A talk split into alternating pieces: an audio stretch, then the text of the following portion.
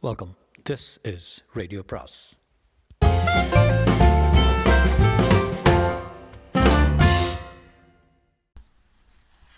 பொன்னியின் செல்வன் அத்தியாயம் இருபத்தி ஏழு.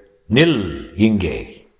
பாதாள சிறையை பற்றி கூறியதும் சின்ன பழுவேட்டரையருக்கு பழைய நினைவுகள் வந்தன. சம்பிரதாய மரியாதை பேச்சை மறந்துவிட்டு கூறினார். ஆமாம் நீ ஒரு தடவை பாதாள சிறைக்கு போயிருக்கிறாய் இளைய பிராட்டியுடன் சென்றாய். உளவு அறிய வந்து தப்பி ஓடிவிட்ட ஒற்றன் ஒருவரை பற்றி கவ தகவல் தெரிந்து கொள்ளப் போறீர்கள் இல்லையா? இல்லை ஐயா தாங்கள் சொல்வது சரியல்ல. நாங்கள் இன்று பாதாள சிறைக்கு போனது ஒற்றனை பற்றி அறிந்து கொள்வதற்காக அல்ல. பட்டத்து இளவரசர் ஆதித்த கரிகாலர் ஓலையுடன் அனுப்பியிருந்த தூதரை பற்றி தெரிந்து கொள்ளப் போனோம். அப்படி நீங்கள் எண்ணிக்கொண்டு போனீர்கள். அவன் ஒற்றனா தூதனா என்பது உங்களுக்கு எப்படி தெரியும்? நீ ஏது மரியாத சிறு பெண்? உன்னோடு அதை பற்றி விவாதித்து பயனில்லை. நீங்கள் போனதுதான் போனீர்களே. அவனை பற்றி ஏதாவது தெரிந்து கொண்டீர்களா? இல்லை. நாங்கள் எவனை பார்க்க போனோமோ அவன் உங்களுக்கு கூட தெரியாமல் விடுதலையாகி போய்விட்டான். பழவூர் இளையராணி நந்தினி தேவியின் கட்டளை எங்களை முந்திக் கொண்டு விட்டது. பாவம் நீங்கள் தான் என்ன செய்வீர்கள்? சின்ன பழுவேட்டரர் உதடுகளை கடித்துக் கொண்டார்.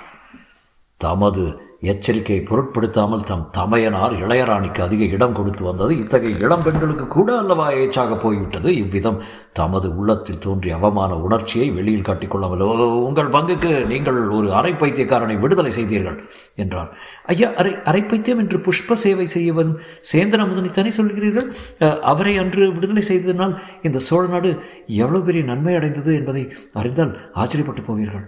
பெண்ணே எனக்கு ஆச்சரியம் இனி ஒன்றிலும் ஏற்பட போவதில்லை. இந்த சோழ ராஜ்யம் யார் யாருக்கெல்லாம் நன்றி கடன் பட்டிருக்கிறது என்பதை நினைத்து ஆச்சரியப்பட்டு எனக்கு அழுத்து போய்விட்டது. நீ கூட இப்போது ஏதோ முக்கியமான நன்மையை சோழ நாட்டுக்கு செய்வதற்காகத்தான் வந்திருக்கிறாய் அல்லவா? ஆமையா முக்கியமான காரியம் இல்லாவிட்டால் தங்கள் தமையனார் அனுப்பியிருப்பாரா? அதிலும் ஒன்று முறையாக அவலை பண்ணாகிய என்னை அனுப்பியிருப்பாரா? என்ன தமையனாருக்கு புத்திசாலித்தனம் அதிகரித்துக் கொண்டுதான் வருகிறது? உன்னை அனுப்பியதிலிருந்தே அது தெரிகிறது. நீ கொண்டு வந்த செய்தியை சீக்கிரம் சொல்லிவிடு.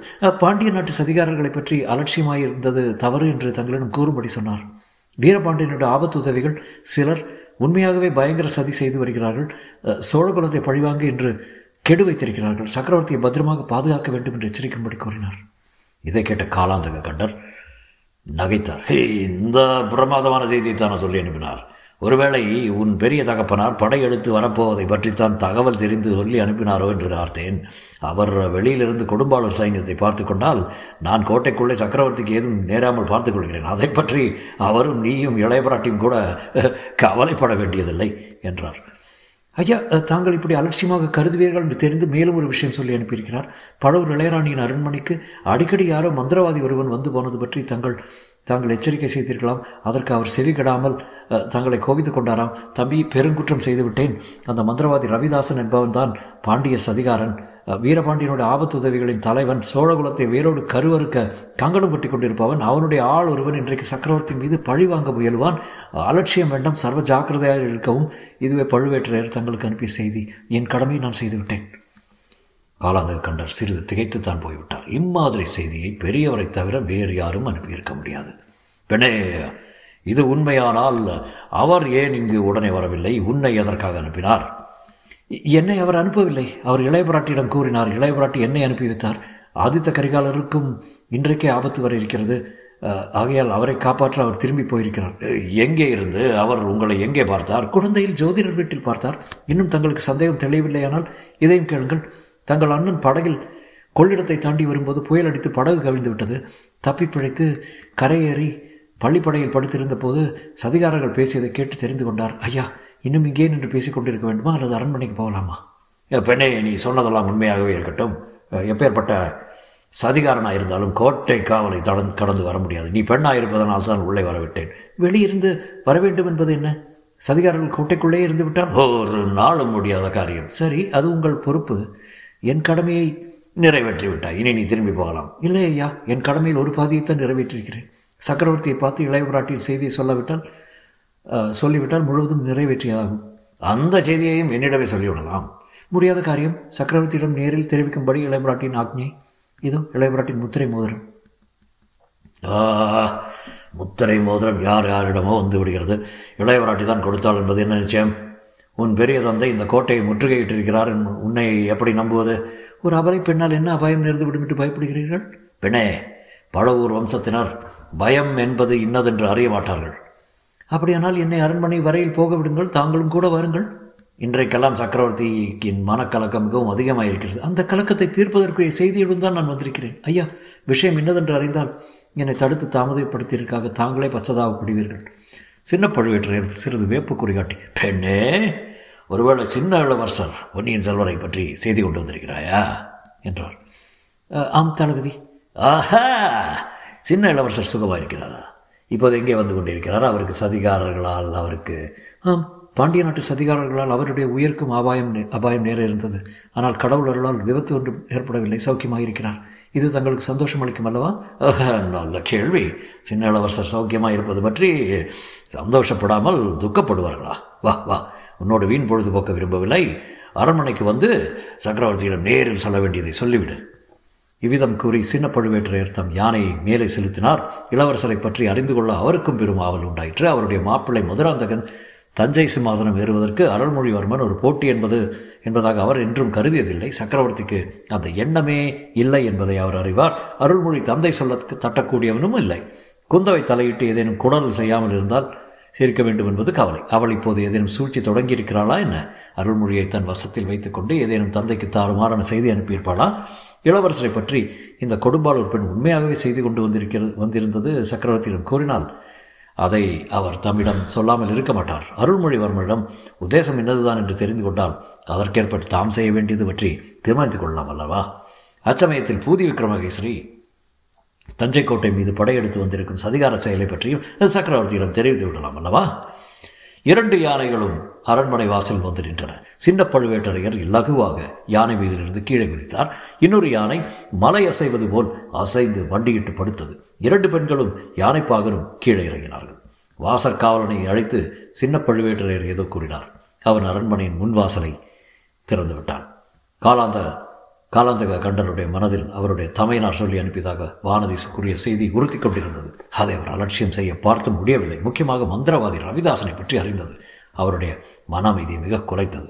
வீரபாண்டியரின் ஆபத்து உதவிகளை பற்றி அவர் முன்னமே அறிந்திருந்தார். ஆனால் அவர்களுடைய அவர்களுக்கு தஞ்சாவூர் கோட்டைக்குள்ளேயே இடம் கிடைத்திருந்தது என்று அறியவில்லை. பழவூர் இளையராணி மந்திரவாதி அழைத்து பேசுவதெல்லாம் பெரிய பழுவேட்டரையரை மேலும் மேலும் தன் வசப்படுத்துவதற்காகவே என்று அவர் நம்பிக்கொண்டிருந்தார். அண்ணன் தம்பிகளுக்குள்ளே விரோதத்தை வளர்ப்பதும் அவருடைய நோக்கமாயிருக்கலாம் என்று நினைத்தார். இப்போது இந்த பெண் சொல்வது சிறிது பீதிகரமான செய்தியாகத்தான் இருக்கிறது. ஆயினும் எந்த மந்திரவாதி அல்லது சதிகாரன் என்ன செய்து விட முடியும் தம்முடைய அனுமதியின்றி சக்கரவர்த்தியின் அரண்மனைக்குள் ஒரு ஈயும் நுழைய முடியாது. சக்கரவர்த்தி வெளியில் வருவதும் கிடையாது. இருந்தாலும் அரண்மனையை சுற்றிலும் இன்னும் கொஞ்சம் பாதுகாப்பை பலப்படுத்தி வைப்பது நல்லது. புயல் வெள்ளம் என்று சொல்லிக்கொண்டும் முதல் மந்திரியை பார்ப்பதற்காக என்று சொல்லிக்கொண்டும் அதிகம் பேர் இரண்டு நாளாக கோட்டைக்குள் வந்திருந்தார்கள்.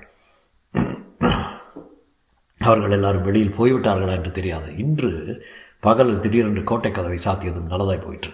துர்நோக்கம் கொண்டவர்கள் சந்த சந்தேகஸ்தபான ஸ்தபமான மனிதர்கள் யாராவது இந்த கோட்டைக்குள் வந்திருக்கிறார்களா என்று நன்றாக பரிசோதனை செய்து பார்த்து விடலாம். இவ்விதம் யானை மேல் அரண்மனையை நோக்கி வரும்போதே எண்ணமிட்டு கொண்டு வந்தார். அரண்மனை வாசலில் ஒரு பக்கத்தில் எப்போதும் ஆயத்தமாயிருந்த தம் ஆட்களை சமிச்செயலால் அழித்தான். அழைத்தார். அவர்களிடம் கோட்டையின் உட்பக்கம் முழுவதும் நன்றாய் தேடி சந்தேகாஸ்பதமாக யார் தென் தென்பட்டாலும் பிடித்து கொண்டு வரும்படி கட்டளையிட்டார். பிறகு வேளக்கார படையாரிடம் அன்றிரவு முழுவதும் தூங்காமலே அரண்மனையையும் சுற்றுப்புறங்களையும் காவல் புரிய வேண்டும் என்று சொல்லி சொல்ல எண்ணி அவர்களுடைய தலைவனை அனுப்பும்படி ஆக்ஞாபித்தார். இந்த நிலையில் யானையின் மேல் வந்த பெண்கள் என்ன ஆனார்கள் என்று திரும்பி பார்த்தார். அவர்கள் அப்போது அரண்மனை முன்புறத்து நிலாமுற்றத்தை தாண்டி முதல் வாசற்படி அருகே போய்க் கொண்டிருந்தார்கள் ஆனால் ஆனால் இவன் யார்?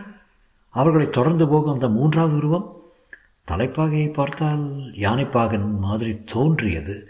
ஆஹா யானைப்பாகன் ஏன் தொடர்ந்து போகிறான்? அரண்மனைக்குள் அவனுக்கு என்ன வேலை? சக்கரவர்த்தியிடம்தான் அவனுக்கு என்ன காரியம்?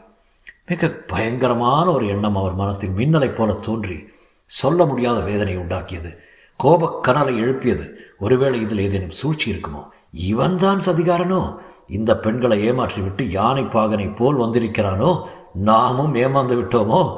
தம் கண் முன்னால் சக்கரவர்த்தியை கொல்ல வந்த வீரபாண்டியரின் ஆபத்துதவி அரண்மனைக்குள்ளே போகிறதாவது? காலாந்தக கண்டனுக்கு அவ்வளவு பெரிய அசட்டு பட்டமா? அல்லது பூதி விக்ரமா? கேசரியின் சூழ்ச்சியில் சேர்ந்ததா? எதுவாக இருந்தாலும் சரி. இதோ மறுகணத்தில் எல்லாம் தெரிந்துவிடப் போகிறது. நாலே எட்டில் நிலாமுற்றத்தை காலாந்தக கண்டர் கடந்து சென்று யானைப்பாகன் சமீபம் அடைந்தார். அடே நில்லாங்கே என்று ஒரு கர்ஜனை செய்தார். நீ ஏன் உள்ளே போகிறாய்? யானைப்பாகனுக்கு அரண்மனைக்குள் என்ன வேலை? என்று கூறிக்கொண்டே அவனுடைய ஒரு கரத்தை தமது வஜ்ராயுதம் போன்ற கைமுஷ்டியினால் பிடித்துக் கொண்டார் அவருடைய கோப கர்ஜனை குரலை கேட்டுவிட்டு முன்னால் சென்ற இரு பெண்களும் திரும்பி பார்த்தார்கள். அவர்களுடைய முகங்கள் சிறிது பயம் வியப்பு ஆர்வம் முதலிய உணர்ச்சிகளை பிரதிபலித்தன. அதே சமயத்தில் புன்னகை மலர்ந்தது.